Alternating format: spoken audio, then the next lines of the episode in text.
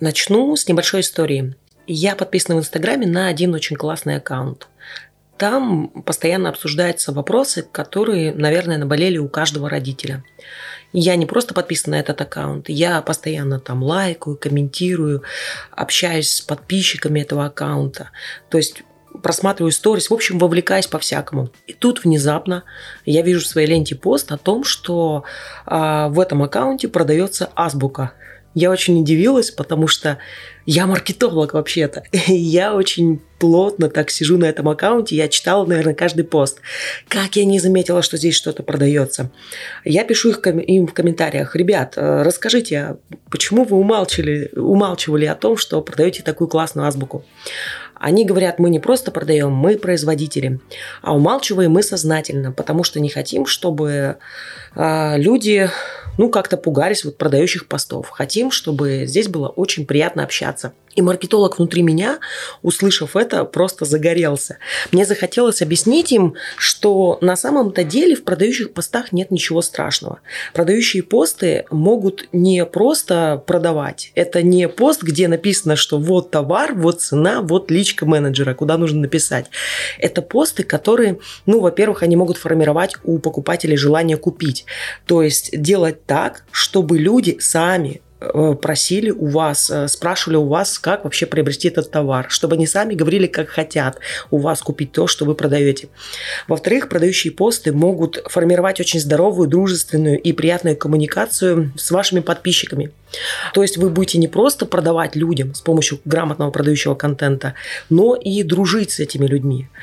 Продающие посты просто вовлекают, э, делают так, что в вашем аккаунте интересно общаться, формируют классное комьюнити. Они сплачивают людей между собой. У продающих постов очень много таких вот классных функций, которые, ну, наверное, аккаунт-менеджеру, ну, или тому менеджеру, который вообще вел этот аккаунт, э, о котором вообще изначально шла речь, они, наверное, просто неизвестны. И маркетолог внутри меня захотел сразу же об этом рассказать. Но я не могу это рассказать кратко, это слишком объемная информация. И мне так нравятся эти люди, что я даже подумала, что, может быть, их проконсультировать. Но продавать консультацию, знаете, вот так вот, что типа, привет, я Оля, я маркетолог, и мне не нравится, как вы ведете контент, я считаю, у вас должно быть больше продающих постов, давайте я вас проконсультирую и расскажу, что такое продающие посты. Моя консультация стоит дофига денег. Ну, какая-то не очень продажа, согласитесь. Бесплатно консультировать тоже не вариант, потому что, потому что желание бесплатно консультировать э, э, это слишком, как сказать, я не могу себе этого позволить. Это слишком много времени уйдет на один проект. Э, у меня и так много задач, много работы. И тогда я подумала, что нужно просто написать на эту тему подкаст, записать на эту тему подкаст. Как говорится, девочка идет и бесплатно консультирует. Женщина записывает на эту тему подкаст. Поэтому давайте, сейчас, думаю, самое время поздороваться. Всем привет, меня зовут Ольга Офицерова, это мой второй подкаст. Я хочу вам сказать огромное спасибо за то, как тепло вы встретили мой первый подкаст. Я так старалась, я его записывала урывками. А, и до сих пор перечитываю комментарии и понимаю, что это все было не зря. Я понимаю, что вы вы очень-очень-очень э, тепло встретили мое вот это творчество, и мне стоит продолжать. А второй подкаст, э, если в первом подкасте я рассказывала, как найти клиента новичкам, э, то во втором подкасте я хочу поговорить о том, э, что такое вообще продающий контент. И сразу сделаю такой небольшой вброс, чтобы вам было интересно слушать, чтобы вы понимали, для чего вам этот подкаст. Ко мне иногда приходят на консультацию и говорят, Оля, мое сообщество или там мой аккаунт, например, не продает. И люди перепробовали огромное количество способов увеличения продаж, но никакой из них не работает. Я смотрю на любое сообщество или любой аккаунт буквально минут, я не знаю, 40, а, изучаю вообще, что там происходит, и после этого выношу вердикт и говорю подправить одну какую-то маленькую деталь. Они подправляют, и продажа начинает просто радовать своих а, радовать э, продавцов, э, радовать предпринимателей. Они говорят мне, Оля, какой магией ты пользуешься? Так вот, я вот сейчас полностью вам расскажу весь секрет этой магии. Вы после этого подкаста сможете делать то же самое. Сможете посмотреть на любой вообще а, аккаунт в любой соцсети, посмотреть и сказать, почему он не продает, что нужно допилить, чтобы он продавал. А, потому что я объясню в этом подкасте вообще логику продаж. То есть не просто технично перечислю, какие вообще бывают продающие посты, какой бывает продающий контент, а расскажу вообще саму логику. Для начала давайте вообще с вами вспомним, какие у нас бывают этапы продаж. Первый этап продаж – это знакомство, потом у нас идет выявление потребностей, потом презентация, работа с возражением и закрытие сделки. Некоторые эксперты выделяют еще такой предварительный этап продаж э, – это поиск клиентов. То есть сначала поиск клиентов, а потом уже знакомство и так далее. Это совершенно классическая схема продаж, то есть продажи не у нас не идут вот так вот, что человек пришел и купил, а они проходят в несколько этапов, и в онлайне они проходят те же самые несколько этапов. И чтобы нам вообще понять, э, для чего нужен каждый этап, и понять, как контент помогает э, на каждом этапе, э, я предлагаю начать прямо с самого начала и разобрать каждый этап по отдельности. Начнем с такого этапа продаж, как поиск клиентов. Повторюсь, некоторые эксперты вообще не считают его этапом продаж и никак не учитывают. Однако, тем не менее, контент помогает найти нам клиентов, поэтому я его решила включить вот в этот подкаст. А для чего нужен такой этап продаж, как поиск клиентов? Ну, тут это совершенно логично, для того, чтобы нам было кому продавать.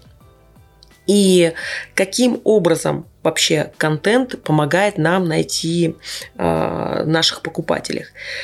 Это не просто контент, а вирусный контент помогает нам найти клиентов. То есть это посты или видео, которые получили виральный охват.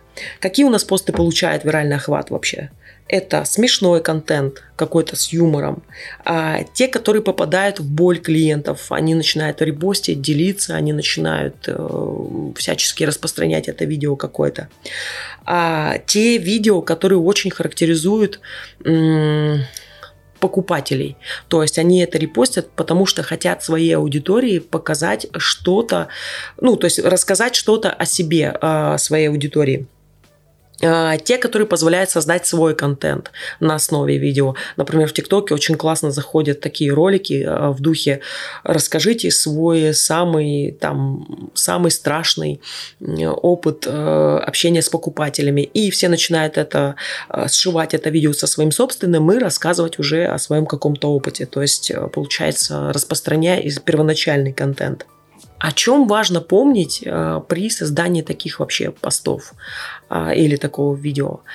Важно помнить то, что люди, которые э, его увидят, в большинстве своем будут так называемой холодной аудитории, которая вас еще не знает и просто оценивайте каждый свой вот видеоролик или каждый свой пост, оценивайте с точки зрения человека, который с вами совсем не знаком. А, в таком видеоролике неуместны, неуместен сарказм, который будет непонятен большинству. А, неуместно выставлять себя в глупом свете. Оцените свой контент глазами человека, который о вас ничего не знает. И я думаю, этого будет достаточно для того, чтобы а, избавиться от каких-то неуместных приемов, которые просто вам повредят вредят. Это первое. Ну и второе, что хотелось бы обсудить. Не стоит стремиться с одного какого-то вирусного видео набрать себе сразу кучу подписчиков. А, мне кажется, уже хорошим результатом будет, если люди вас а, просто запомнят по вот какому-то вирусному контенту. А дальше уже вы снова начнете попадаться им в ленте. А, или это можно сделать искусственно, показав им рекламу, например, ВКонтакте. Можно сделать в ТикТоке. Если ваш ролик понравился, то ТикТок покажет ваш второй, третий ролик этому же человеку. В общем, самое главное запомниться, самое главное зацепиться а там дальше вы их уже догреете и до подписки, и до покупки, и до чего угодно. А, то есть э, подписка это может быть даже слишком такой широкий шаг. Ну и самое главное, что за поиск клиента у нас отвечает, конечно же, не только контент, но и трафик. Без таргета нет смысла вообще продвигать никакие сообщества, никакие аккаунты. Обязательно работайте с таргетированной рекламой. Следующий этап продаж. То есть цель первого этапа продажи, э, поиск, это на самом-то деле как-то рассказать о себе, заявить о себе. Поэтому его, может быть, и не выделяет в отдельный этап продаж, потому что следующий этап продаж – это знакомство. А для чего он нужен? Чтобы человек составил свое впечатление о вас. Многие этим этапом продаж вообще пренебрегают. А им кажется, что ну, это ерунда какая-то. Но на самом-то деле продавать на холодную аудиторию, которая вас ничего не знает, и продавать на ту аудиторию, которая вас прекрасно знает, это, блин, небо и земля. Одни вам не доверяют, они начинают кидать вам какие-то ужасные возражения, которые а, совершенно не про вас. Они а, составляют какой-то некий воображаемый образ вас. Например, вы продаете курсы, и вы продаете курсы, основанные на своем опыте, да, и у вас очень много а, классных выпускников, которые буквально изменили свою жизнь благодаря вашему обучению. А вам в возражениях будут писать, что, слушай, покажи хотя бы один свой кейс, ты что из себя представляешь. При этом вы можете представлять из себя как раз много чего. Вы можете быть там суперизвестным на рынке специалистом. Каким бы крутым вы ни были, вам обязательно придет человек, который вас совершенно не знает и будет вас спрашивать, чтобы вы там показали какой-нибудь кейс. Получается, если у человека нету правильного представления о вас, продавать ему будет сложно. И как контент помогает составить правильное впечатление о вас? Как контент помогает вам познакомиться с вашими потенциальными вообще покупателями? Ну, давайте перечислим виды, виды контента. Ну, во-первых, это рекламный пост, с которого пришли люди. А, во-вторых, это тот самый вирусный пост, с которого пришли люди. Этот контент вообще составляет о вас впечатление. Это обложка сообщества, если мы говорим про Facebook или про ВКонтакте. Это биопрофиля, если мы говорим про Инстаграм а, или, или про Clubhouse. Есть даже такая шутка. А, человек представляется биологом и помогает. А, существует э, человек, я, по крайней мере, видела один такой скрин, который называет себя биологом и помогает написать, э, правильно оформить вот это био. Так что есть люди, которые понимают, насколько это важно. Давайте перечислим вообще виды контента, а, которые могут познакомить вас с вашими потенциальными покупателями. Ну, это, например, рекламный пост, с которого пришли люди вообще. А, он может быть, кстати говоря, с неправильным настроем. Какие тут могут быть ошибки? Например, в рекламном посте таргетолог написал, что у вас фитнес бесплатно в вашем фитнес-клубе. А в реальности фитнес бесплатно, но это только неделя при покупке месячного абонемента. И получается, люди к вам приходят, они познакомились с вами э, только с помощью этого рекламного поста. Они не знают, какой классный у вас фитнес-клуб. Они не знают, какие клевые у вас тренеры. Они не знают, какие шикарные результаты у ваших клиентов. Они не знают ваш профессионализм. Все, что они знают о вас, это только то, что у вас фитнес бесплатно. Они приходят э, в личные сообщения вашего сообщества и говорят, мы хотим у вас заниматься, а выясняется, что нужно купить абонемент. И э, люди как реагируют? Они реагируют очень негативно. А такой таргетолог, он вам еще потом будет говорить, что он не отвечает за то, как обрабатываются заявки. То есть это такой пример, когда э, этап продаж знакомства прошел неправильным. Что еще, какой еще контент отвечает за этап продаж э, знакомства? Это обложка сообщества, если мы говорим про ВК или Facebook. А, банально иногда просто э, написав на обложке сообщества УТП, мы повышаем продажи, а иногда и просто сообщив о том, что мы что-то вообще продаем. Биопрофиля, если мы находимся в инсте, то есть это какая-то небольшие несколько строк, который сообщает о том, что вообще происходит в этом аккаунте. Если бы тот аккаунт, о котором мы начали говорить в самом начале, если бы там было в био написано о том, что они продают чудесную азбуку, а, уже было бы больше шансов, что я вообще бы это заметила. Если мы говорим про ТикТок, то это может быть видео, которое попалось вам просто в ленте. Или, допустим, опять же, ВКонтакте, может быть, в, ум, в умной ленте вам что-то там такое может попасться. Кстати, в ТикТоке вообще есть такая интересная штука. А, ТикТок показывает ваши видео тем, кто их просматривает. Там самая лучшая на свете лента рекомендаций. А, человек может быть на вас не подписан, но видеть вообще все ваши ролики. Или, наоборот, подписаться на вас, но поскольку ему ваше видео на самом деле не интересно, он их до конца не досматривает, а, ТикТок просто уберет уберет его из, уберет эти ролики из его ленты. Там возникает такой эффект, когда э, человек смотрит каждое ваше видео, прекрасно знает вас в лицо, но понятия не имеет, как вас вообще зовут. Он не может вас найти у себя в ленте. Он сознательно не может залезть в ваш аккаунт и посмотреть, какие новые ролики у вас вышли. А, чтобы, потому что он запомнил вас лицо, ТикТок ему постоянно подкидывает вас в рекомендациях, а, и он просто не запомнил, как вас на самом деле зовут. У него таких, как вы, очень много, и тяжело заблудиться, тяжело потеряться. А, чтобы избежать такой вот ситуации, просто говорите, как вас зовут в каждом ролике.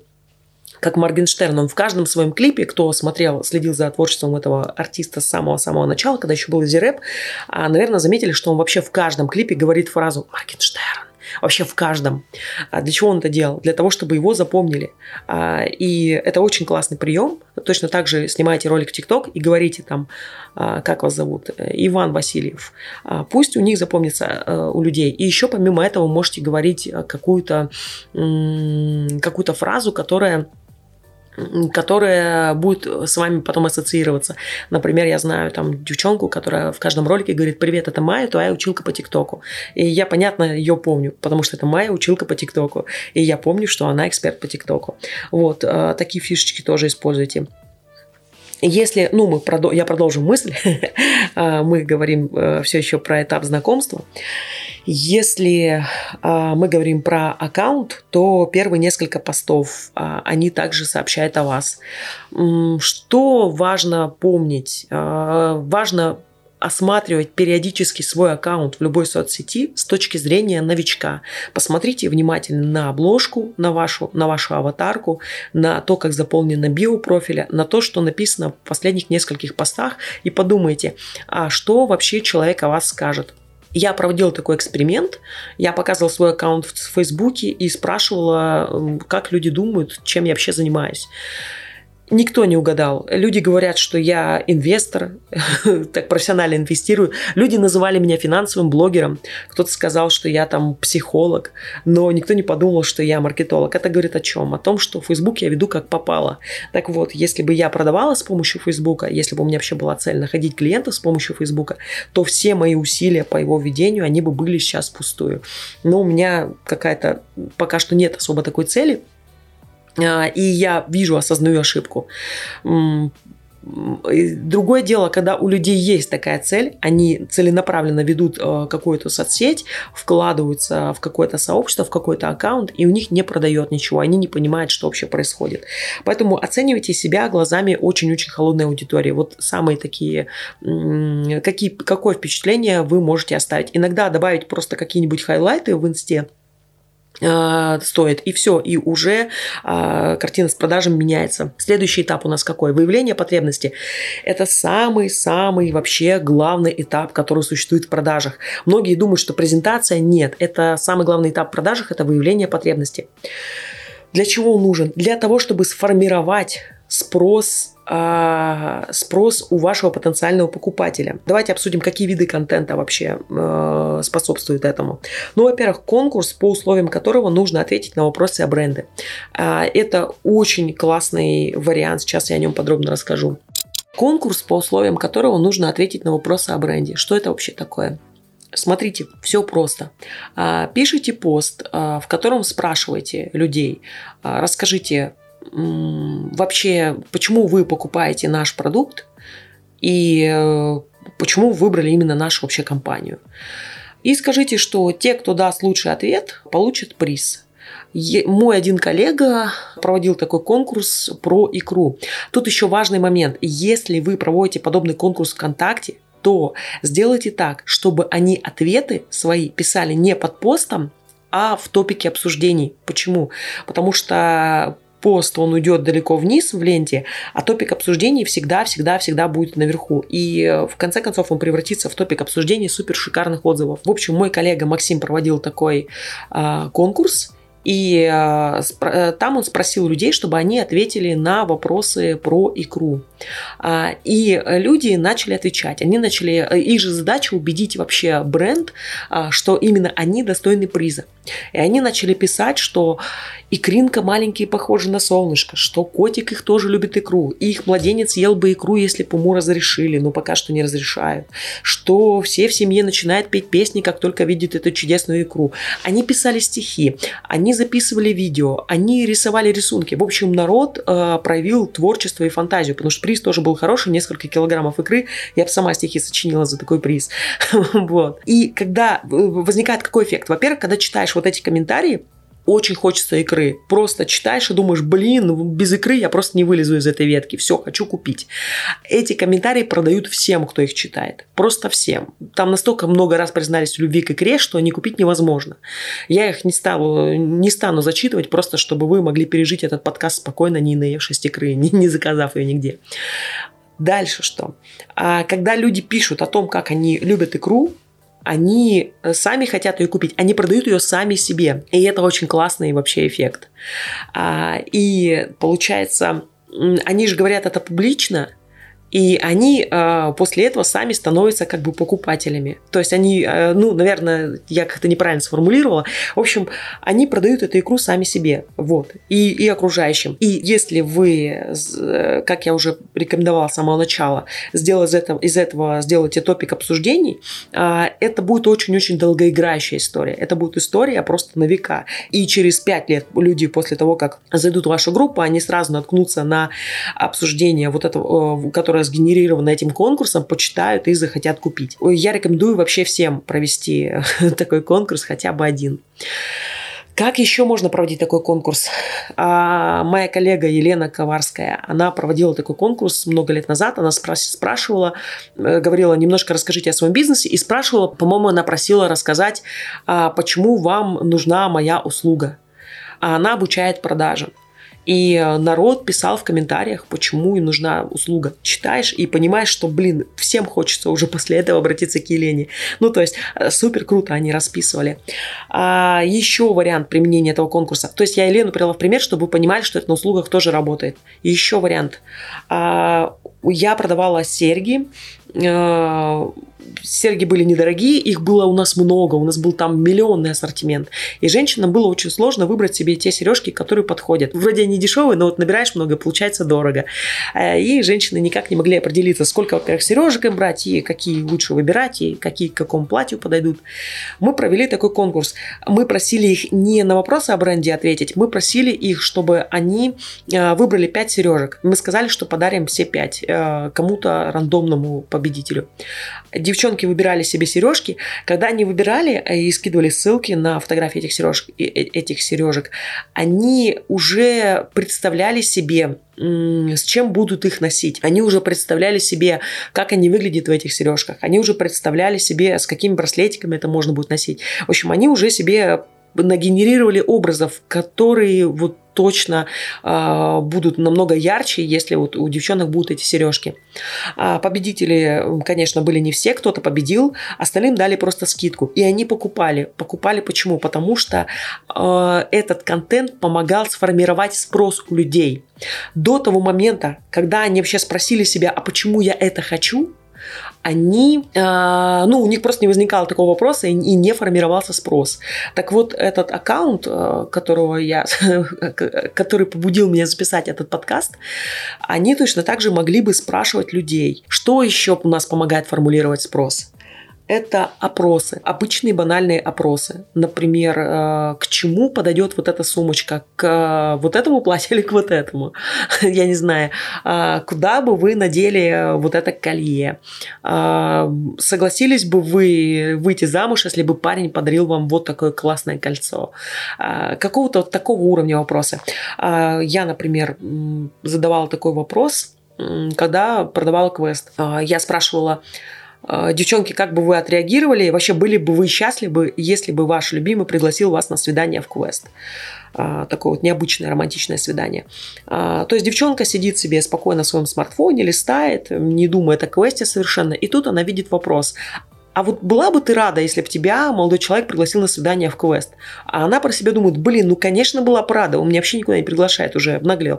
Берет, пересылает ему, отвечает, что да, пересылает ему и говорит, что смотри, какая чудесная идея, любимый. Вот я была бы рада, если бы ты меня пригласил.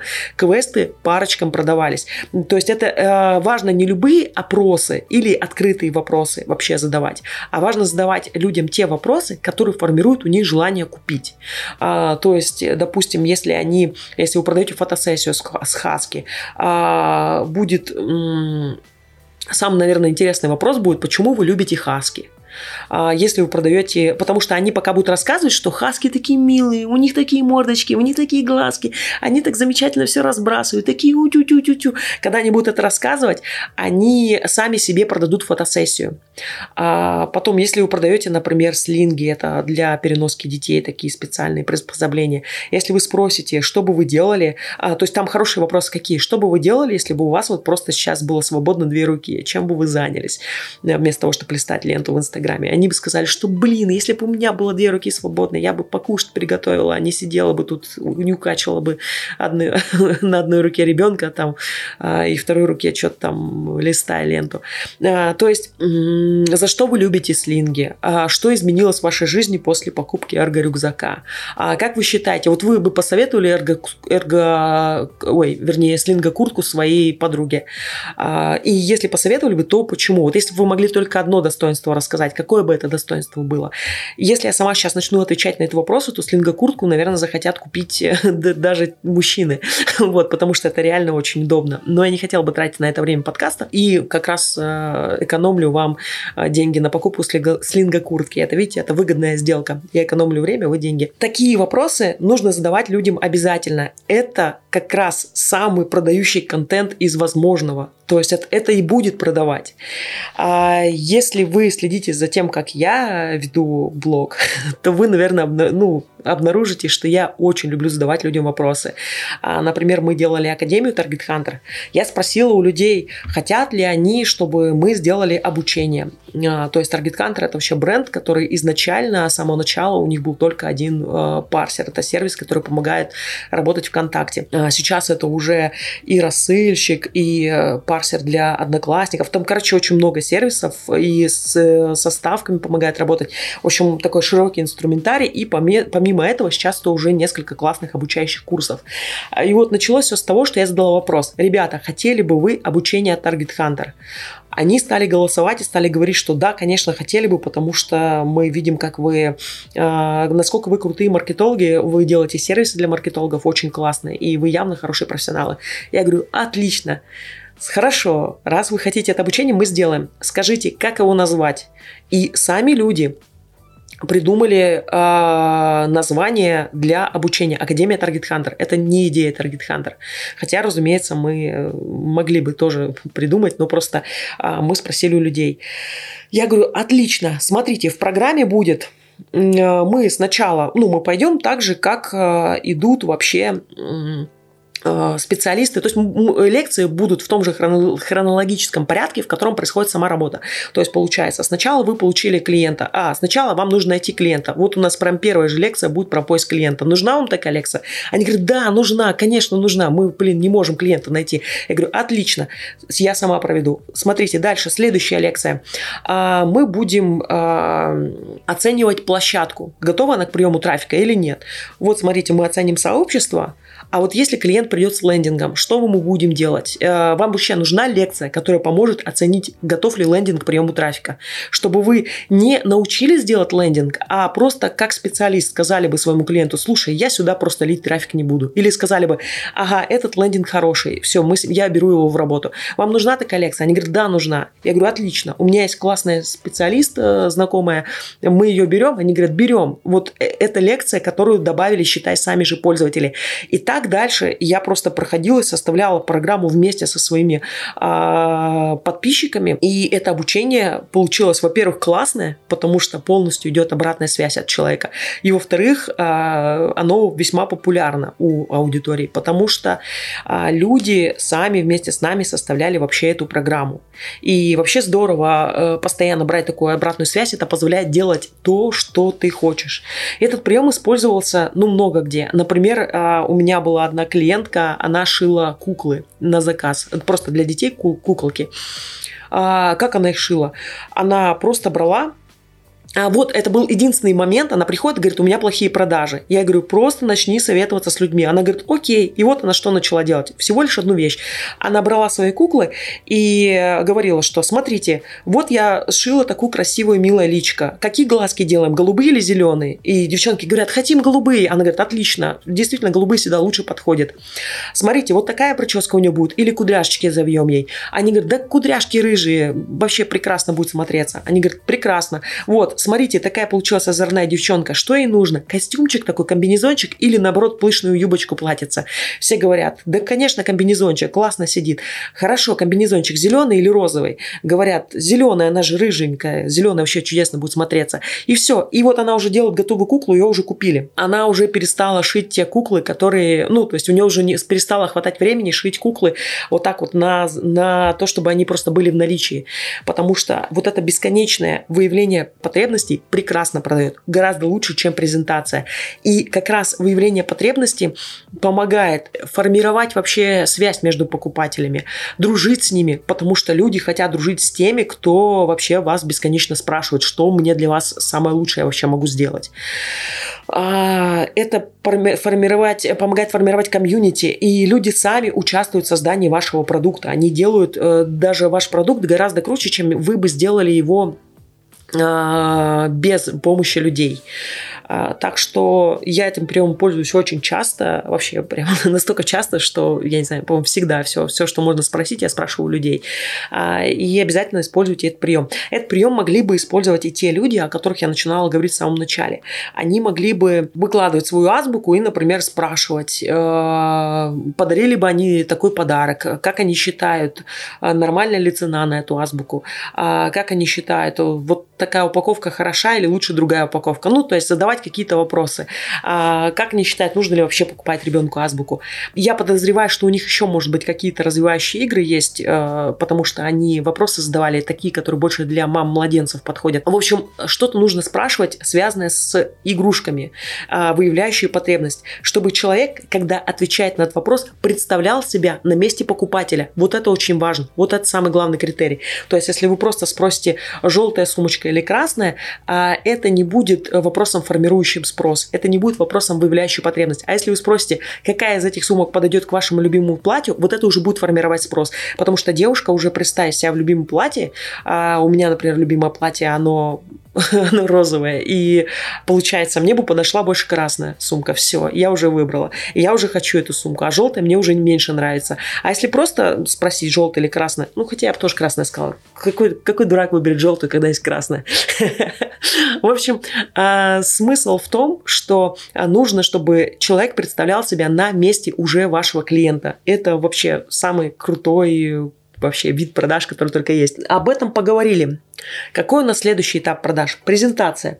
Вот презентация – это как раз и есть тот тип контента, который многих пугает. Давайте подумаем, для чего нужна презентация? А, для того, чтобы рассказать о товаре.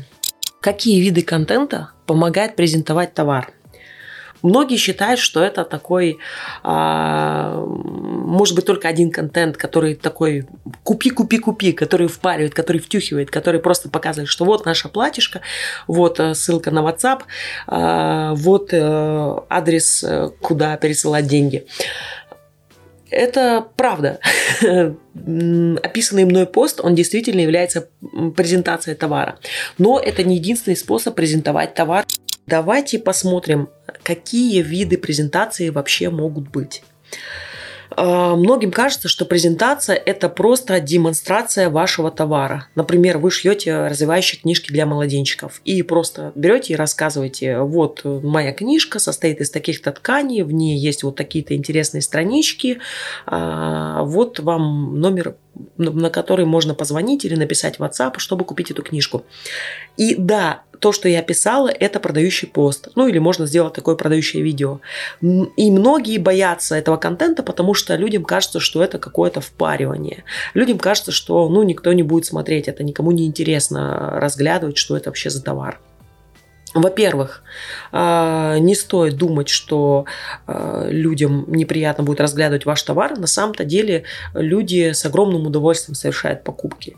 А, я на Wildberries э, просто обожаю время проводить и разглядывать, и смотреть, что бы я там себе такого интересного купила.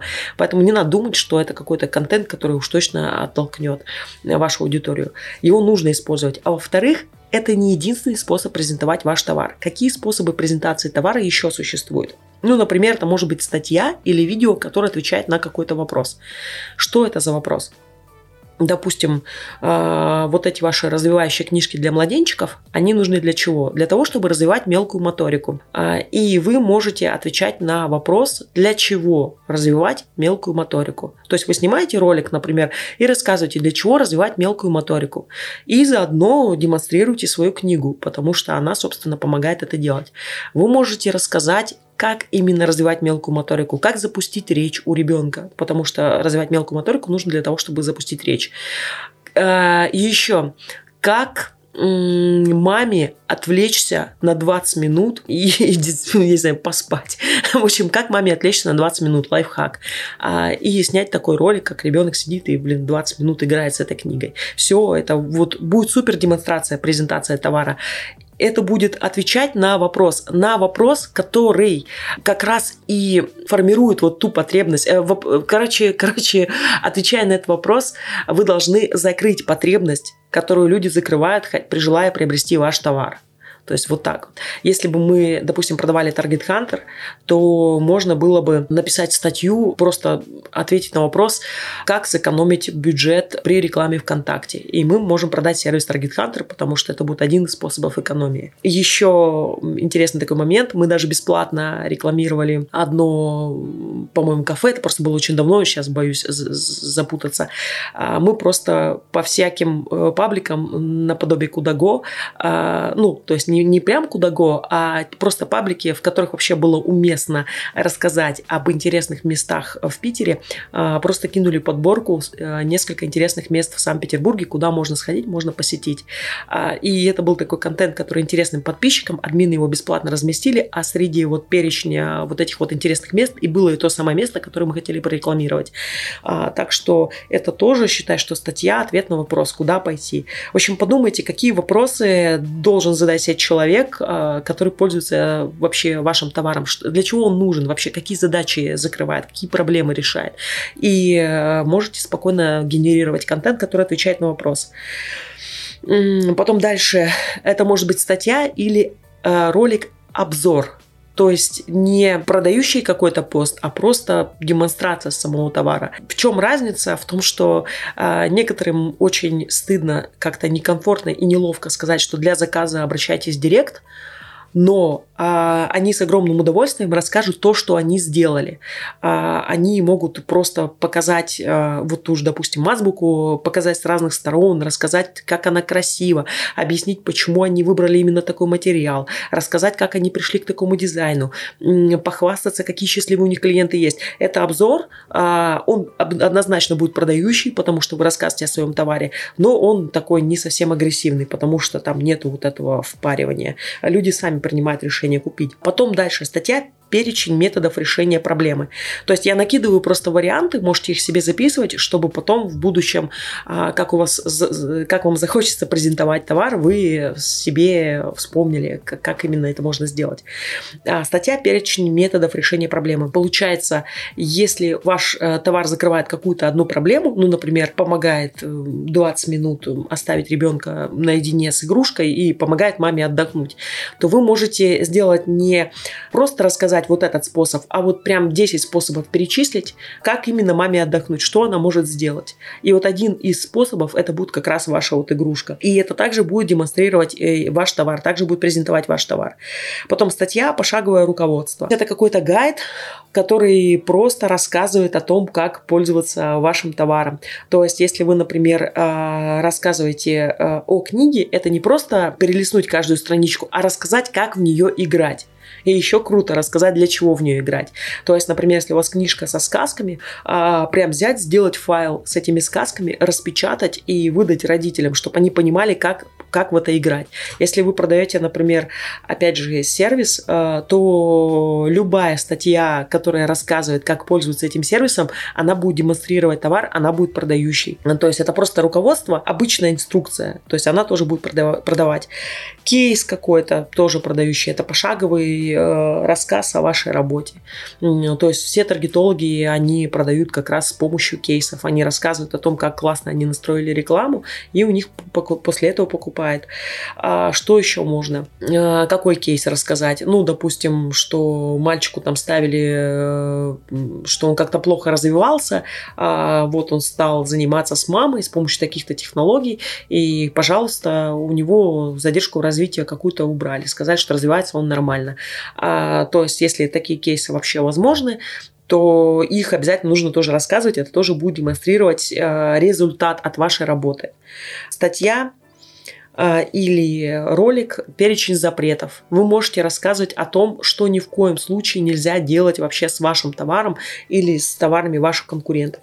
То есть мы, поскольку всю вот эту развивающую книгу обсуждаем, а, что можно рассказать? Можно рассказать, что ни в коем случае нельзя оставлять ребенка наедине с книгой, если у нее есть детали, которые съемные. А, ну, по крайней мере, маленького ребенка нельзя оставлять, который, который все в рот себе еще втянет. А, можно рассказать, что нельзя покупать книжки, у которых картон внутри между страничками, потому что их потом нельзя стирать. Можно объяснить, как выбрать фетр для вот этих книг. Ни в коем случае нельзя выбирать тонкий фетр и объяснить почему. Ну, то есть вы можете рассказать о каких-то нюансах, а, которые интересны покупателю, который выбирает вашу книжку. И это также будет продавать вас. Причем это будет продавать э, с точки зрения заботы. То есть я говорю продавать, и у многих может возникнуть впечатление, что я каждый пост пишу и тайне желаю что-то там продать. На самом-то деле нет. А люди, они даже неосознанно это делают. Они пишут просто о каких-то вещах, желая просто обезопасить. Например, вот слинги продает одна женщина, и она пишет очень много контента о том, как правильно выбрать слинг, о том, почему нельзя выбирать кенгуру, почему только эрго-рюкзаки можно выбирать. Она делает это не для того, чтобы покупали эрго-рюкзаки, а потому что э, она не хочет, чтобы покупали вещи, которые вредны для детей. И те, у кого аккаунты наполнены такой полезной информацией, эти аккаунты даже чаще рекомендуют. А вот та женщина со слингами, про которую я рассказываю, ее часто рекомендуют даже те, кто у нее не покупал, потому что, ну, например, моя подружка спросит, э, скажет Ольга, а как вот выбрать эрго-рюкзак? И я сама не буду ей объяснять всю эту фигню, чем это вообще отличается от кенгуру и а, что лучше выбрать, потому что это слишком сложно, слишком много информации. Я не готова просто сидеть и консультировать человека, и я отправлю ее в то место, где проконсультируют. А, хотя я там никогда не покупала. И так делаю не только я одна. То есть э, я хочу э, сказать, подчеркнуть, что все, что я говорила выше, это не просто презентация товара, это забота о людях. И э, люди чувствуют эту заботу. А товар, он презентуется сам по себе, просто потому что, блин, а как его не презентовать? Вы же эксперт в этом деле, вы же профессионал в этом деле. Зачем вам, э, как бы вы с точки зрения эксперта говорите, и все, а это уже презентует ваш товар и ваш личный бренд, и все, и все сопутствующее. Дальше. Есть такой контент, он не везде уместен. Э, я его, по-моему, только ВКонтакте использовала. Вопрос подписчиков. Это такой контент, который можно использовать в сторис, например, в Инстаграме, в Фейсбуке, э, ВКонтакте. То есть люди вам задают вопросы, вы их каким-то образом публикуете, либо на стене, если это речь про Фейсбук, ВКонтакте, либо вот в виде сторис можете э, выкладывать э, вопросы. И вы отчасти даете подписчикам ответить на эти вопросы, но самое главное, вы отвечаете на них самостоятельно. И при ответе рассказывайте о том, как классно решить проблему подписчика с помощью вас. Либо с помощью вас как эксперта, э, либо с помощью вашего товара. Допустим, мне проще всего, конечно, привести пример с парсером, э, потому что я очень много времени его продвигала. А, просто человек спрашивает, как продвинуть, э, как мне настраивать рекламу на беременных ВКонтакте. А, я спокойно жду, пока люди ответят, а потом просто беру и пишу целый комментарий Лангрид, где перечисляю все возможные функции нашего замечательного Target Hunter, который помогает найти беременных. И э, таким образом я не только вот этому человеку, а вообще все, всему этому обсуждению, всем, кто видит м- вот этот комментарий, продаю Target Hunter. Очень многие люди пользуются этим способом, э, чтобы продать свои услуги. Они в комментариях э, пишут э, классные ответы, классные такие развернутые. То есть они не к своим даже постам, а просто вот, например, в группе Target Hunter выложили вопрос подписчика, а в комментариях человек пишет, который не является не с команды Target Hunter, пишет классный развернутый пост, э, развернутый, развернутый комментарий, и потом к нему уже обращаются, потому что они по комментариям видят люди, что это эксперт.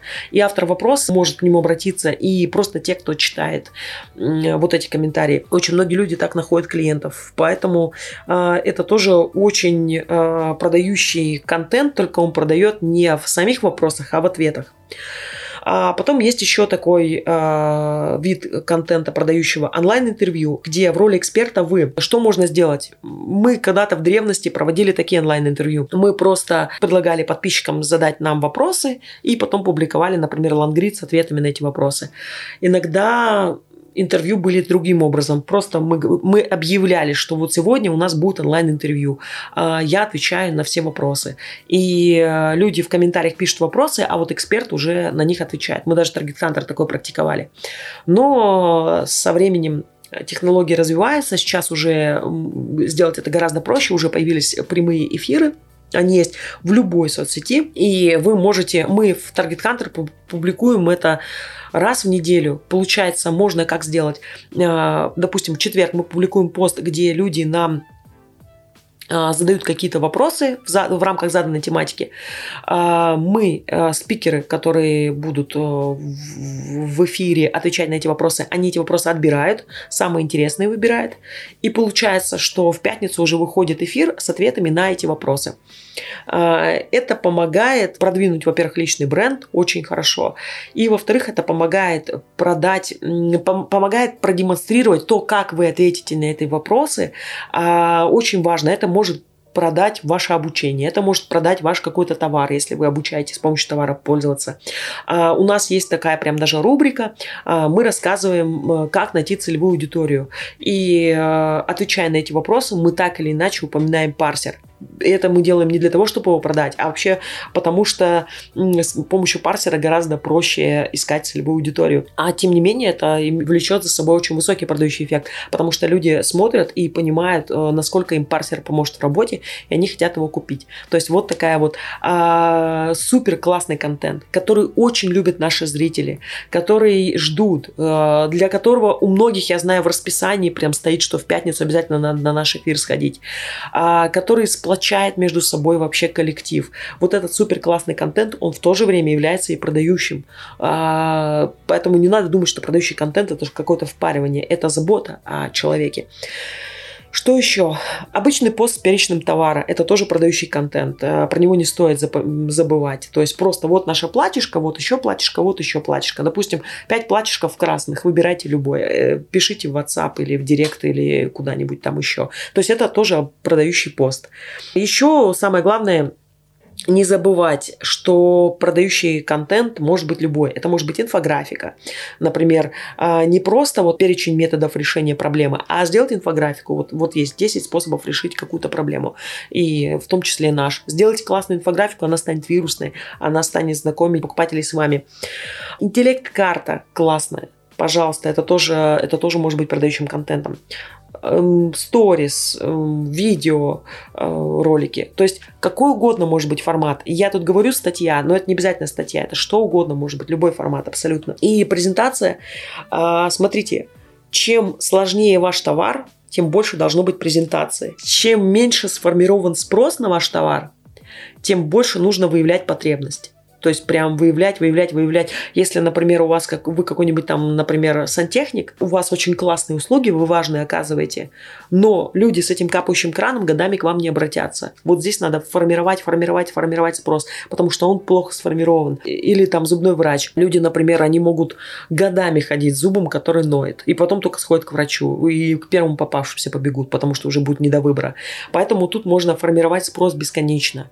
А я видела, как стоматологи бесконечно презентуют презентуют свой товар, рассказывают, как они классно делают зубы, а формировать спрос это, это можно даже в тех же самых постах. Хотя бы спрашивая, спрашивая, а что бы вы отдали за такую улыбку? А как бы изменилась ваша жизнь, если бы вы так же улыбаетесь? Как вы думаете, счастлив ли клиент? Это тоже формирует спрос. И это почти никак не меняет контент-план, а, но тем не менее повышает продажи. Вот. Презентация. Презентацию нужно сделать на нее упор тогда, когда у вас ниша с очень сложным товаром. Например, вот у нас Target Hunter это капец какой сложный товар. это очень сложный э, инструмент для непросвещенного человека. И э, он многогранен. Его можно использовать, я не знаю, в миллион вариациях. И поэтому у нас раз в неделю есть рубрика, где мы рассказываем о каком-то алгоритме использования нашего замечательного сервиса. Мы это делаем для того, чтобы много-много раз его презентовать. То есть, чем больше, чем сложнее ваш товар, тем сложнее, чем сложнее его использовать, тем больше вы должны его презентовать. Если у вас э, реально сложный вот сервис, как у нас, то презентуйте его вот минимум раз в неделю. Это должно быть регулярной вашей рубрикой. Э, постоянно вам нужно об этом думать. Следующий этап продажи – это что у нас? Работа с возражениями. Для чего нужен этот этап? Смотрите, те, кто не купил на приеме, когда вы выявляете потребности, те, кто не продал как бы сам себе, когда вот формировал этот спрос, те, э, кто не купил, когда вы рассказали уже о товаре, они купят тогда, когда вы обработаете какое-то возражение. И опять же, существуют специальные ниши, где прям полно этого возражения. Например, те же слинги, а, про которые я уже упоминала, эрго-рюкзаки. Там гигантское количество возражений. Люди думают, а почему не пользоваться, например, коляской? а зачем нужен какой-то мешок, в который сажать ребенка, что за чушь. Они вообще, а будет ли там ребенок засыпать? А можно ли в этом э, непонятном рюкзачке кормить ребенка грудью? И если можно, то как это вообще делается? А можно ли, может ли мама пользоваться одна этим рюкзаком, или каждый раз нужна помощь папы, чтобы вообще его надеть? А не, нет ли проблем со спиной у ребенка? Нет ли проблем со спиной у мамы? Что говорят врачи касаемо этих рюкзаков? То есть на самом-то деле реально гигантское количество возражений. Есть такие ниши. И если у вас именно такая ниша, вы об этом знаете. Потому что вам постоянно в комментариях пишут то, что, на что вы уже устали отвечать. Вы уже думаете, господи, 50 раз они спрашивают. Вот значит, это ваша ниша именно такая. Если вас раздражают уже эти вопросы, или вашего комьюнити-менеджера. Вот, э, идите отдохнуть на, на денек, и когда вернетесь, вводите прям целую рубрику, а, которая будет называться «Мифы о вашем товаре». Смотрите, какие виды контента вообще помогают бороться с возражениями? Опять же, понятно, что это может быть совершенно прямой э, вид контента, что, мол, э, вот некоторые люди переживают, что это будет... Э, вредно для спины младенца. На самом деле это не так. Вот посмотрите, что говорят врачи. То есть совершенно прямо можно озвучить возражение и ответить на него. А можно как-то по-другому подойти. Например, отзывы. Публикуйте отзывы. Это будет продающий контент. И он будет обрабатывать какие-то возражения. А, например, рассказывать о том, как а, женщина, ну, то есть в отзывах люди пишут о своих страхах, о своих сомнениях. Когда публикуете отзывы, подчеркивайте. Например, женщина написала, что она переживала из-за того, что у нее больная спина, а тут она носит, и оказывается, что это не так сложно, потому что нагрузка распределяется, а, и в целом ей комфортно. Вот это подчеркивайте, потому что то, что обрабатывает возражение, подчеркивайте обязательно. А потом рассказ о вас и от каких-то авторитетных источников. Например, вы, что вы продаете? Я не знаю. Вот это вот рассказ о вас от авторитетных источников, а, оно показывает, э, насколько вы крутой профессионал. А, то есть оно обрабатывает возражение, что а не мошенник ли передо мной сидит, а не шарлатан ли передо мной сидит. Опять же, что-то у нас такая получилась с самого начала какая-то детская тема, вот как начали про азбуку, так и красной нитью детская тема идет.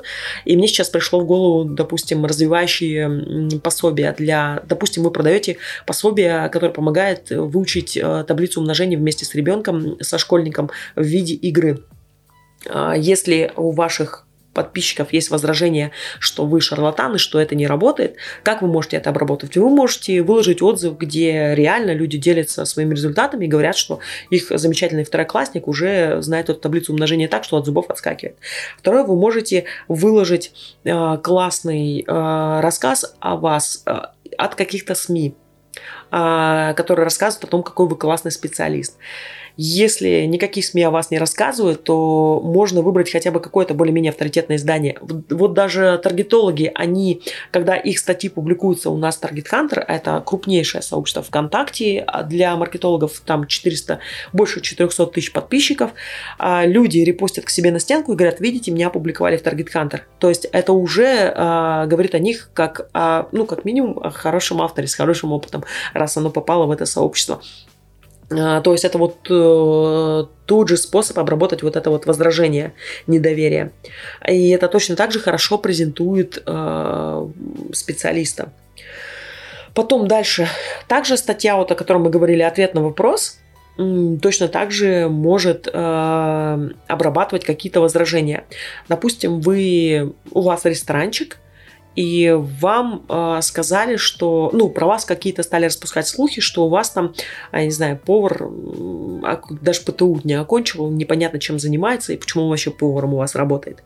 А вы вместо того, чтобы психовать, можете просто выпустить статью о том, как вы выбираете поваров и рассказать, что э, вы выбираете только тех поваров, которые отучились в супер крутом поварском училище или институте, где, где учатся повара, в общем, э, и которые э, стажировались в Париже. И поэтому у вас вот ресторан с вашими французскими булочками настолько любим покупателями. А если у вас действительно повара без образования, если у вас действительно повара, ну, реально не, не стажировались ни в ком Париже, то вы можете рассказать, почему вы нанимаете именно таких. Вы можете сказать, что э, почему у вас нету суперобразованных поваров. Потому что э, вы подбираете, у вас очень маленький ресторанчик, очень уютный, очень домашний. Раньше вам работала ваша мама и ваша любимая свекровь. А сейчас там работает еще три женщины. Вы выбрали их лично, потому что они супер добрые, и супер чуткие, и супер внимательные, и супер заботливые, и аккуратные.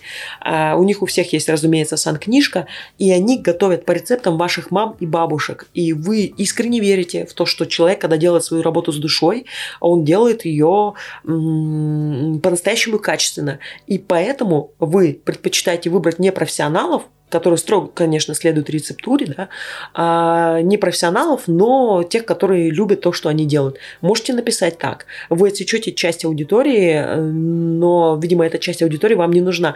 Самое главное быть честным. То есть вы же по какой-то причине отказались от профессионализма, ну, то есть в пользу чего-то. Вот надо рассказать в пользу чего. Потом статья «Обзор».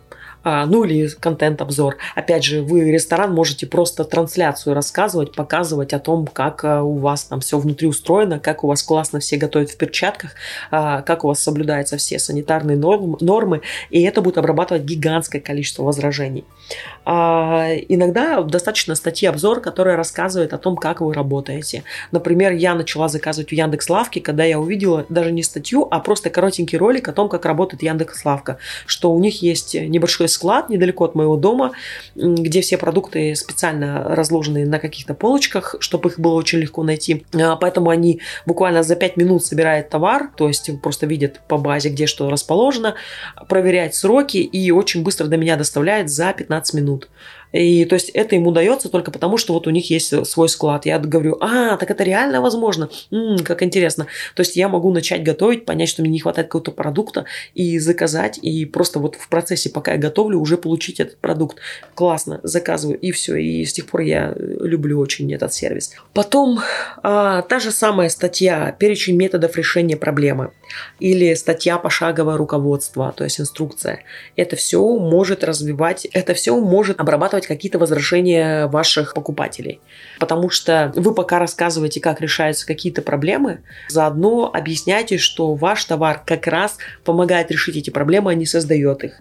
Пока вы рассказываете, как пользоваться вашим товаром, заодно подробно объясняете, что с этим товаром не возникнет каких-то сложностей. То есть это все может быть способом обработки возражения. Есть один очень классный прием по борьбе с возражениями. Это развинчивание мифов. Тут важно понимать, чем вообще миф отличается от возражения. Например, нельзя есть после шести. Это вообще миф или возражение? Это скорее миф, потому что вряд ли огромное количество людей не записываются на марафон по похудению, потому что им там запретят есть после шести. Но они почему-то свято верят, что это в принципе очень хороший способ похудения.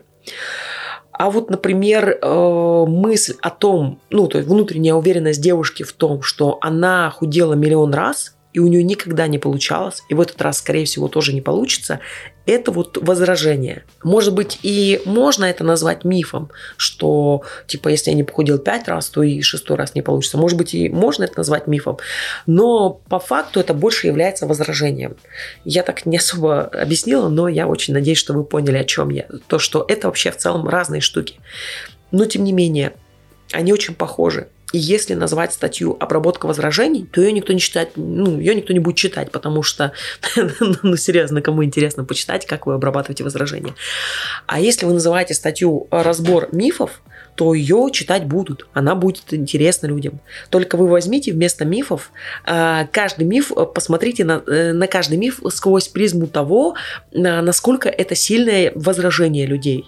И чем больше миф является возражением, тем больше его нужно оспорить. И вот эти вот мифы разберите. И людям будет офигеть, как интересно это читать. А, я вас уверяю они будут понимать, что вы просто в самое сердечко им попадаете. Каждой фразой, каждой строкой. Они будут понимать, что вот это вот нельзя есть после шести, они читали миллион раз. Э, они понимают, что этот миф существует, они в него не верят. А вот э, в миф о том, что нельзя похудеть, даже если ты пять раз э, после этого э, худел, у тебя не получается. Вот, вот это тоже миф своего рода, но его никто не разбирал, потому что они не смотрят с точки зрения возражений. И они понимают, что это про них, это то, что они в тайне про себя думают. Очень классный прием, сильный, мощный, э, прям, прям огненный прием, серьезно. Я тестировала неоднократно, просто рекомендую. А, также кейс любой он тоже снимает возражения. А, некоторые даже пишут антикейсы. Они рассказывают о том, как у них не получалось работать и рассказывают о том, как они выходили из этих ситуаций. Это снимает просто тонну возражений. Самое главное, не просто рассказать, что у вас не получилось, но и рассказать, как вы действовали в таких-то, таких-то случаях. Люди понимают, клиенты перестают бояться к вам обращаться. Они поймут, что, ага, а, если мы обратимся к этому специалисту, и он не сможет нам настроить трафик ВКонтакте, то он нам настроит трафик в Инстаграме, потому что вот, пожалуйста, мы видим, как он всего 5 тысяч потратил, понял, что это не работает, и пошел в соцсеть, которая работает, и, блин, сэкономил огромное количество бюджетов за счет своего действий. То есть, а если вы будете в таком духе писать кейсы, то они точно так же будут обрабатывать возражения, возможные ваших клиентов. Еще вариант работа в комментариях. Часто э, работа с возражениями не нужно выделять под них э, отдельные посты. Э, допустим, этих возражений немного.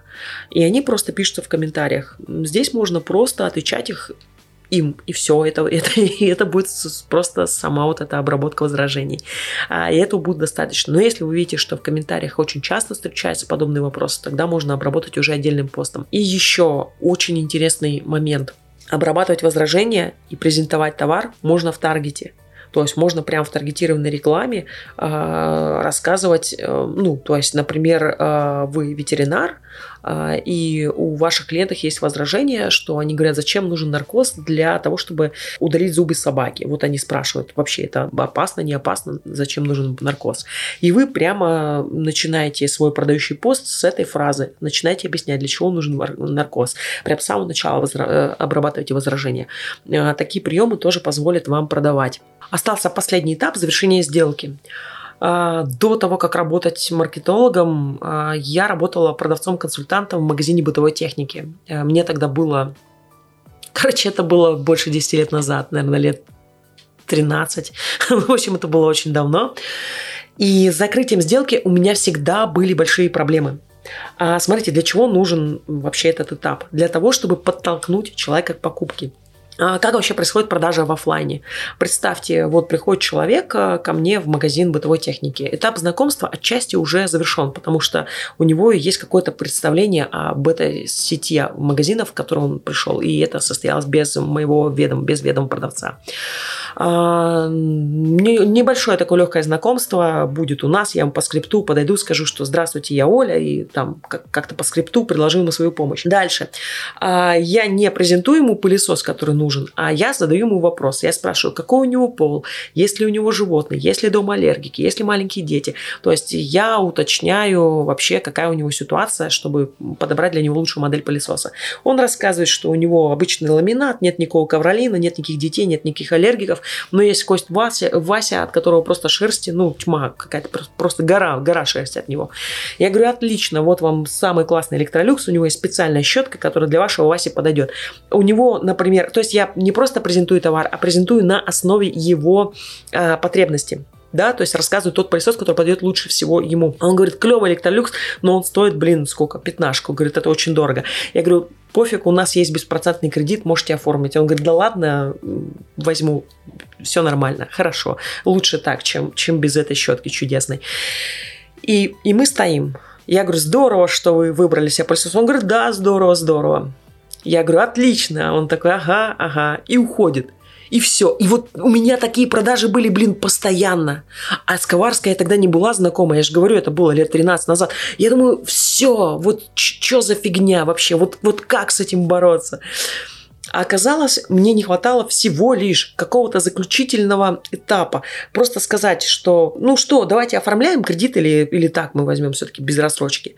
А, или сказать ему, что а, пойдемте вас провожу к кассе. Или давайте протестируем, и я вам выпишу чек. Ну, то есть не хватало подтолкнуть буквально человека одним вопросом. Почему я этого не делала? Можно подумать, что я такая глупая женщина, не могла догадаться. Ну, была вот в свои вот юные годы.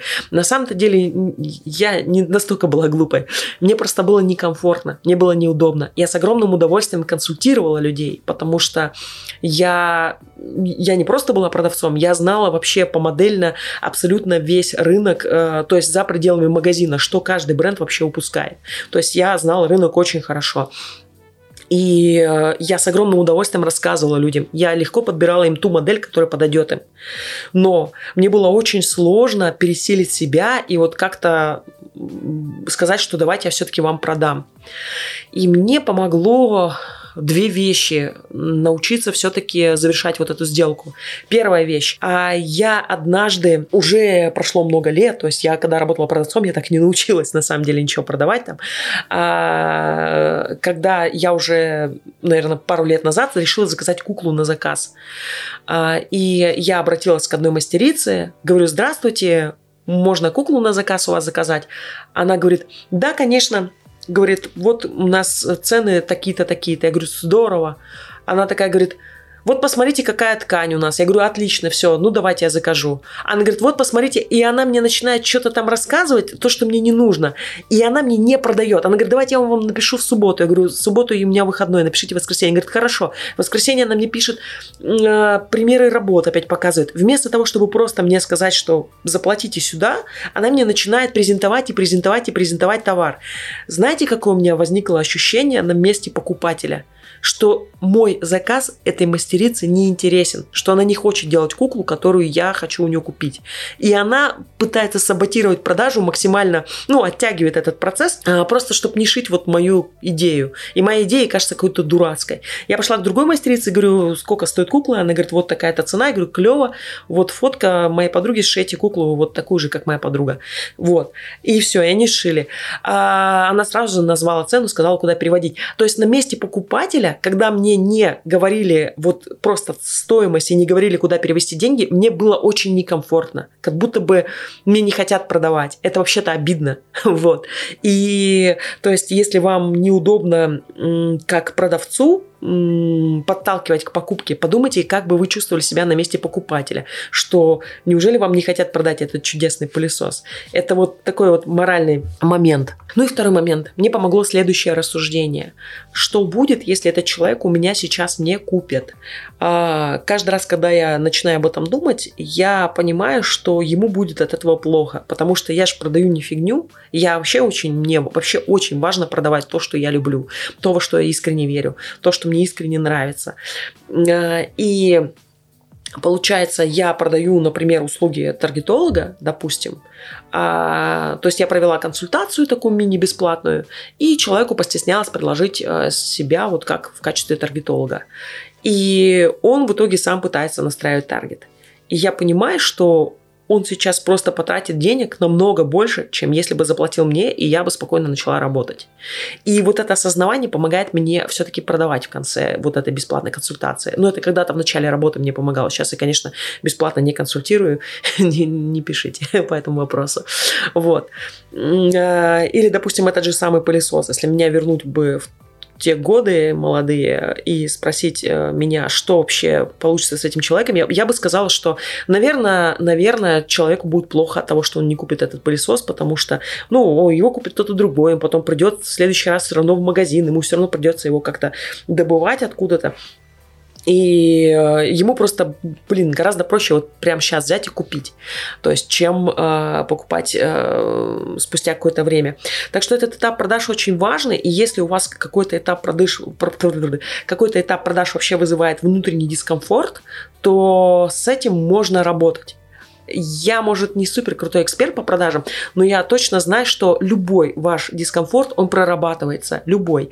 Поэтому э, не застаивайтесь, если вы понимаете, что где-то дискомфорт есть, просто не тормозитесь на это. Ну и давайте кратенько уже под конец э, скажу, э, какие виды контента помогают закрывать сделку. Это пост с перечнем товара, то есть вы просто перечисляете товары и говорите, куда обращаться. Этот э, товар подталкивает к покупке. А, то есть вы все это время прогревали. Получается, человек что сделал?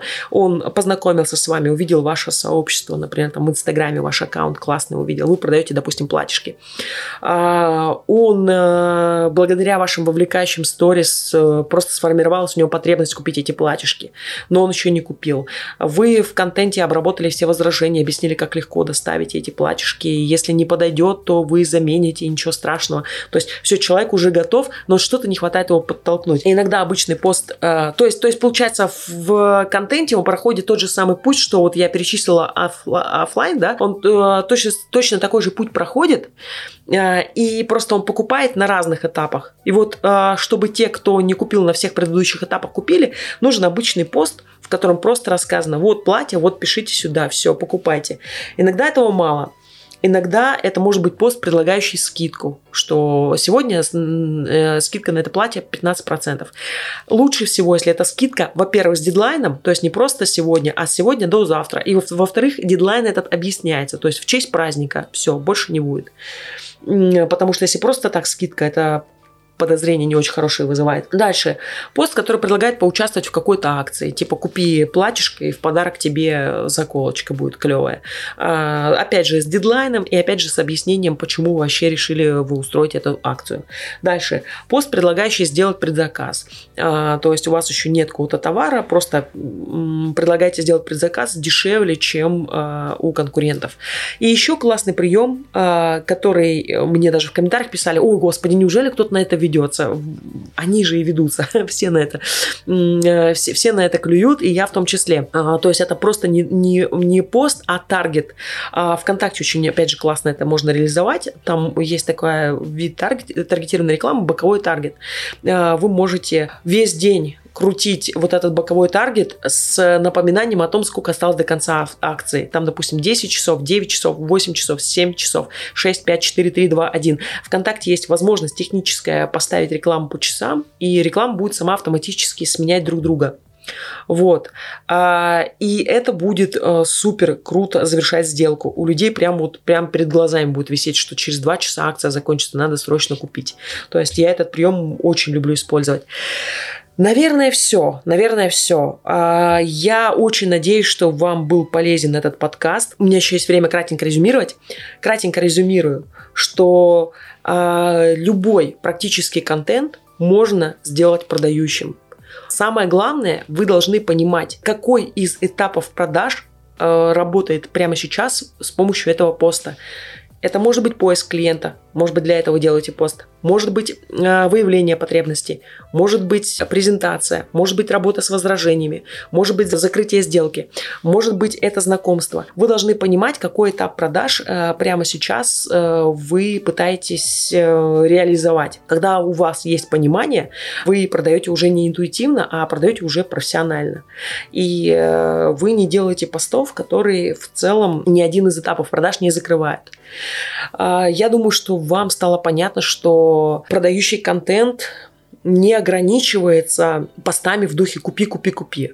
Я думаю, что я смогла вас убедить, что продажа – это не впаривание, и продаж не стоит бояться, что э, люди не отворачиваются от тех, кто им продает. Они с огромным удовольствием э, общаются с теми, кто, кто им продает вот таким вот э, ненавязчивым способом, выявляя их потребности.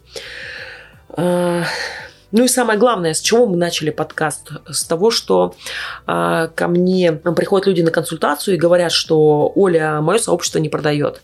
Я смотрю на него каких-то там 40 минут и потом говорю, что добавить вообще в аккаунте, чтобы он продавал. Я просто мысленно думаю, э, как вообще э, человек, находясь в этом сообществе, э, мог пройти по всем этапам продаж. То есть я смотрю, например, вообще нет трафика в это сообщество. Ну, значит, блин, банально, кому ты будешь продавать? Нету поиска клиентов. Я смотрю, что э, сообщество оформлено так, что там вообще непонятно, что что-то продается. Вот просто непонятно. Я говорю, здорово, чувак, тебе нужно э, допилить вот какие-то штуки в шапку профиля, просто прописать, что ты продаешь, и все, продажи попрут. Потому что я вижу, что все остальное работает. А, или я вижу, например, что вообще не обрабатываются возражения. Я говорю, чувак, запусти трафик, где ты вот 10 возражений клиентов обрабатываешь, все, и у тебя продажи попрут. Или, или сделай рубрику а, мифы о моем товаре, и все, это будет работать. Или, допустим, я вижу, что э, все, обрабатывается возражение, все прекрасно, не презентуется товар. Рекомендую просто добавить посты с перечнем товара и все, раз в неделю хотя бы публиковать их, если он боится. Чаще всего клиент даже понимает, чего у него не хватает, у него просто какой-то психологический затык стоит, э, который мешает ему это публиковать. Ему просто как-то страшно, ему просто как-то некомфортно. Ну, тут на самом деле стоит убедить один раз попробовать. То есть страх всегда разрушается действием. Нужно один раз попробовать и все, и, и все. И он поймет, что никто его не убьет за то, что он в своем аккаунте, который создан для того, чтобы продавать, продавать, э, что-то продает. Это на самом деле не так страшно.